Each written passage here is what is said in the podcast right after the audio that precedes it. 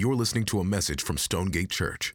For more information about Stonegate and additional audio resources, please visit stonegate.church. And a good word it is. Stonegate, how are we doing this morning? We're lively. if you want to go ahead and grab your Bible, turn to Matthew chapter 7. It would be helpful to have that out and open on your lap. And while you're turning there, if you are new with us this morning, it is such a privilege to have you. We're just praying that the Lord would meet you in some really meaningful ways today.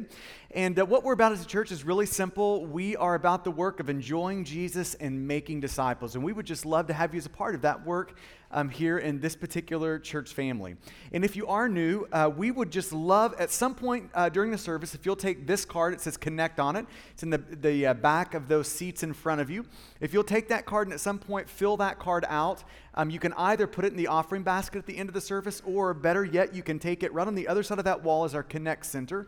And if you take that card uh, filled out out to that Connect Center, they will uh, exchange that for a book. So if you would do that for us, we would so greatly appreciate that. And there's also this black card that says prayer at the top and those seat backs in front of you. If there's any way that we as a church can be, be interceding for you, you can write it on that uh, card, put that in the offering basket at the end. That would put you on our prayer list.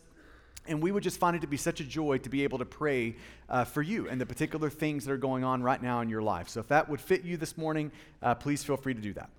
Okay, today we are um, going to be celebrating some baptisms. Um, some of my favorite days of the year are when we get to do this. And uh, my job this morning is to help us prepare for that, to get us ready uh, to witness baptisms and to experience that this morning. And I want to do that by looking at Matthew chapter 7. Matthew chapter 7, verses 7 through 11. And by the way, um, if you have been here over the last several months, you know that we have been working through the Sermon on the Mount, of which Matthew 7 is part of that uh, sermon of Jesus.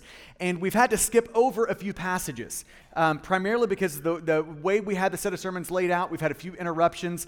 But over the next couple of weeks, we're going to go back and grab the passages that we've had to skip over. So we're going to be uh, uh, reversing uh, course over the next couple of weeks to grab those passages. So in Matthew chapter 7, verses 7 through 11, uh, this passage, the, these five verses, invite us to think about prayer. About prayer. So I want to do some thinking about that with you this morning, about prayer. Um, and let's just start here. What, what is prayer? Uh, that is question number 38 of the New City Catechism. If you've never heard of that, it's a resource that we try to get into the hands of as many of our families as we can. A catechism is a simple question and answer. It's a, it's a way throughout church history that the church and or pastors have tried to help equip their people theologically. So it asks big questions like, what is God? What is prayer? And then it gives simple, memorizable answers to those questions. And so it's a really great tool to teach good theology in your home. So if you don't have that, you can either download the app, New City Catechism app on your phone, or uh, you can go out to the bookstore and grab uh, the little New City Catechism book, and it's just a really great resource to have in your home to teach your kids or even yourself good theology. Question number 38 of the New City Catechism says, What is prayer? And here's the answer that it gives Prayer is pouring out our hearts to God pouring out our hearts to God. There's more you could say about prayer, but there's not less. It's pouring out our hearts to God.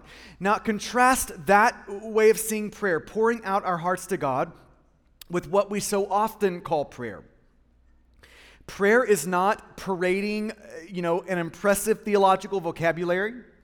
Prayer is not um, having all the right words when you stand up in, in front of people to pray. Prayer isn't poetry that just amazes people when they hear it. That, that is not prayer. Prayer is getting before God, our, our dad, and it's opening up our heart. It's pouring out our hearts uh, to our dad. The, the good, the, the bad, the, the ugly, everything in between. It's, it's getting before God with that sort of an open heart and letting God see it all, pouring all of that out before God. But prayer is, in, in this way, it's gritty. Pr- prayer is gritty. It's talking to God about our sin. It's talking to God about our insaneness. It's talking to God about our fears. It, it's pouring out our hearts to God. It's celebrating with God. It's, it's crying to God. It's, prayer is so gritty that according to Romans 8, sometimes the only way we can express it is through groans. It's that gritty. This is prayer. It's pouring out our hearts to God. And this passage shows us at the core of praying is asking. It's asking. Prayer is an invitation to pour out our needs to God, our wants to God, our requests to God. Uh, Paul Miller, in his book, A Praying Life, I would recommend it. It's such an encouraging, helpful book on prayer. In that book, Paul Miller says that if you were to condense down into one word everything that Jesus teaches about prayer in the New Testament, so everything Jesus says, all, all that filtered down into one single word, Paul Miller says that one word would be ask. You want to summarize everything Jesus says about prayer down into one word? That, one word would be ask. And you see that in Matthew chapter 7. Jesus says, Ask in verse 7, and it will be given to you. Seek, and you will find. Knock, and it will be opened to you. For everyone who asks receives, and the one who seeks finds, and to the one who knocks it will be opened. Or which one of you, if his son asks him for bread, will give him a stone? Or if he asks for a fish, will give him a serpent? If you then, who are evil, know how to give good gifts to your children, how much more will your father, will your dad who is in heaven good, give good things to those who ask him? It's amazing. Passages like this make me ask the question how much am I living without simply because I'm not asking God for it? Have you ever just stopped to think about that personally? How much are we living without just because we, we just, we're not stopping and, and pouring out our hearts, pouring out our needs, pouring out our wants uh, to God? A passage like this makes us ask ourselves this question Am I an asker? Like, am I bringing my requests, my wants, my needs before God? Uh, think about, think about a praying life like a pathway. Here's the pathway. And we all want to be on the pathway of a praying life. And this pathway, you, you might could call this, path, uh, this pathway asking in faith. That's what a praying life looks like. We're, we're continually doing Matthew 7. We're bringing our needs, our wants before God, and we're asking in faith. What we're making big ask from God. We're asking audacious, huge things from God. We're really believing, uh, believing Jesus uh, when He invites us to, to bring our ask, to bring our requests before God. This is praying in faith. This is, this is this pathway of a praying life. Now, there are two ditches on either side of that pathway. And we don't want to be in these ditches. But oftentimes we find ourselves in these ditches. So here's a praying life. What we're asking in faith. Uh, on this side, there's this ditch uh, called not asking. We, we just stop asking. We just develop a way of living that says, I'm not going to ask God for the things that I want or need in life. I'm just going to kind of go do my best to make them happen. Uh, this is one ditch, not asking. Then there's ditch number two. That's ditch number one, not asking. Ditch number two is asking selfishly. Oh, oh we're asking, but our ask have nothing to do with God right so, so ditch number one is, is not asking ditch number two is, is asking selfishly now, although both ditches are dangerous, again, we don't want to be in either ditch. I think the overwhelming amount of Christians live in ditch number one, just not asking. Over time, we just get cynical. We've asked and God doesn't answer. So it's not even worth asking anymore. Uh, the things I need are so big that would actually take a miracle from God to do. I'm just, I'm just not going to ask Him anymore. We just get cynical over time. And, too many of us are living in that very cynical, non asking sort of a ditch. I agree with Paul Miller when he says, in my experience, most people do not put God to the test. They, they do not put God to the test. They don't ask Him for what they want. So, a passage like this in Matthew 7 makes us ask that question Are we putting God to the test? Or as a son or daughter of God, are we living below our privileges? Part of the privilege, and if you're in Christ, if you're an adopted son or daughter of God, part of the privilege of your adoption, of your sonship, is that you get to ask God for things, trusting that He is a good dad who loves to give good gifts to his kids. So, so we get to ask Him. So, so are you doing that? Or, or, or, are you living below your privileges? Now, one of, the, one of the passages in the Bible that has helped pull me out of that cynical, non asking ditch is the story of blind Bartimaeus in Mark chapter 10. So, blind Bartimaeus, he can't see, and he wants to see. And one day, Jesus is walking down the road beside blind Bartimaeus, and, and, he hears this is Jesus. And so he fights through the crowd all the way to Jesus. And when he gets to Jesus, in Mark chapter 10, verse 51, Jesus looks at blind Bartimaeus and says, What do you want me to do for you? What, Bartimaeus, what, what do you want me to do for you? Now, just imagine for a moment, just imagine God asking you that question this morning. What would you like for me to do for you? What, what do you need right now in your life? Now, hear this. If you are a son or daughter of God, you don't have to imagine God asking you that question this morning. God is asking you that question this morning. What, what do you need for me to do? What would you like for me to do in your life? That, that is the question God is asking you this morning. Prayer is an invitation for you to respond to that. What, what, what, do you want me to do in your life? Blind Bartimaeus responds, Rabbi, let me recover my sight. He just, he just asked Jesus, God, here's where I am. This is what I need. I, I want to see. That's what I want. So, so will you help me see? And then verse 52 of Mark 10, and Jesus said to, to blind Bartimaeus, Go your way, your faith has made you well. And immediately blind Bartimaeus recovered his sight and followed him on the way. Just imagine that. This man asked for sight and he left seeing. He asked for a miracle, and in that moment, he received a miracle. Now, I just think a lot of us need to feel this deep down in our souls this morning, in our bones this morning. When we pray, we're praying to our dad who loves to give good gifts to his kids. And we're praying to our dad who is all powerful. Therefore, he can give good gifts to his kids. He loves to do it and he can do it. That's, that's who we're praying for. So, church, may we be people who are asking, amen? Who are taking our, request before God. Now, I don't know what that looks like for you personally. I just want to apply it, and we'll be done with this in one way corporately. I want to apply this invitation in prayer to ask God. He loves to give good gifts and he can give good gifts. So, what should we be praying as a church? I want to invite you to be praying with me for this for our church family. Will you join me in asking our dad for more conversions? For Jesus to save and rescue more people for more people to go from death to life, from under the wrath of God to under the welcome of God, from an eternity in hell apart from God forever to an eternity in heaven with God forever. Can we as a church just, I mean, just plead with God for more of that? To, to, pester God for these things, to plead with God for these things. I mean, just think about your life in particular.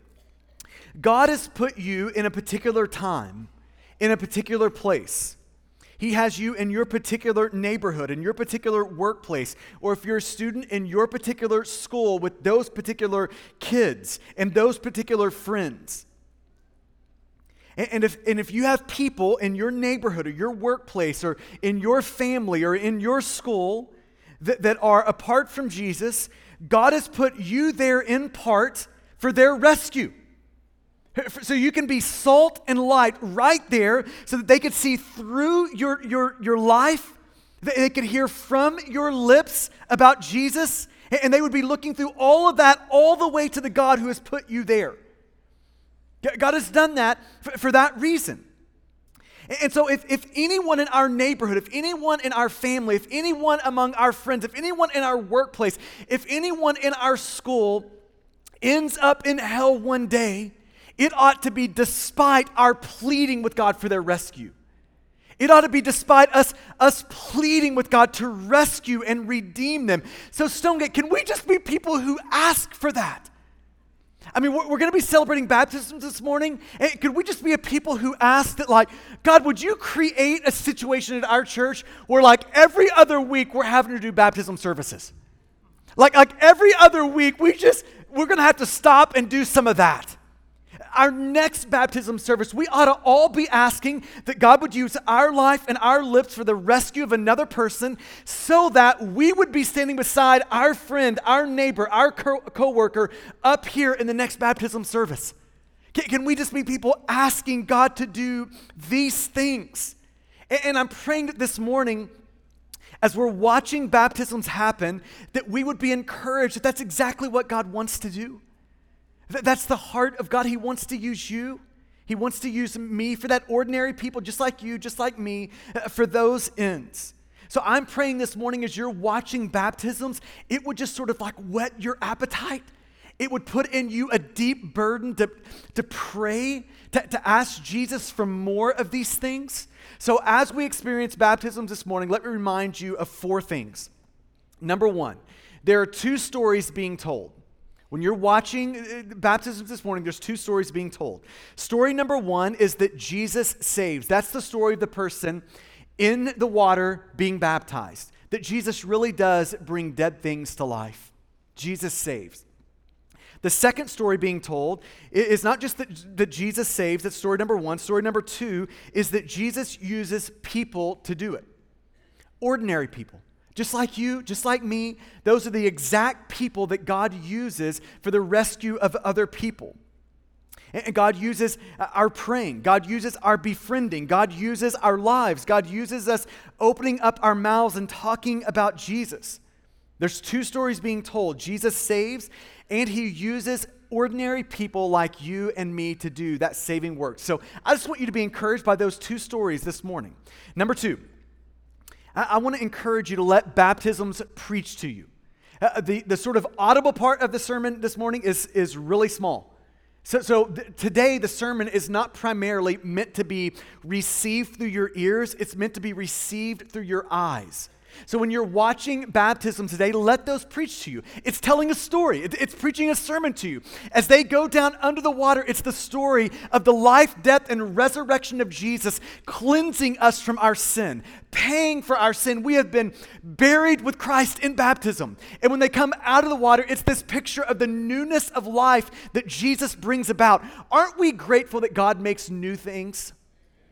If you're in Christ, you have been made a new creation. When they come up out of the water, it's the, it's the sermon of God doing that. It's the picture of God making all things new, of God making this person new, a new creation. So let these things preach to you. Number three, let's celebrate.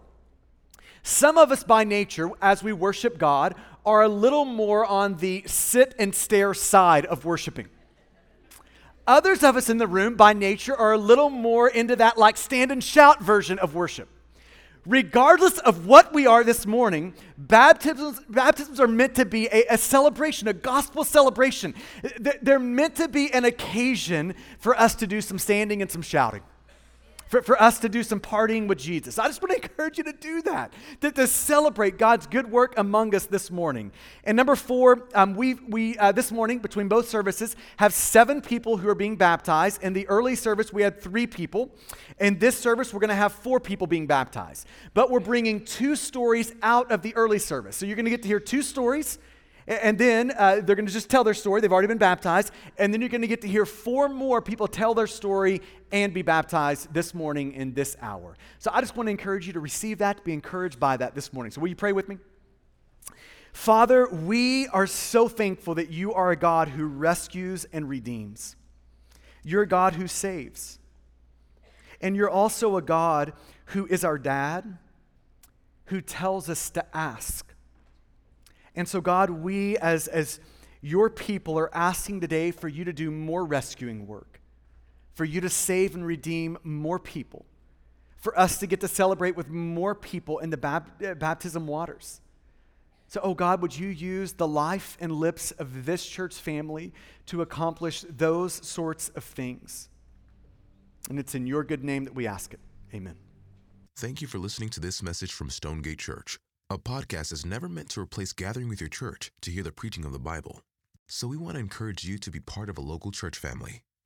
We meet every Sunday at 9 and 11 a.m. and would love for you to join us as we enjoy Jesus together.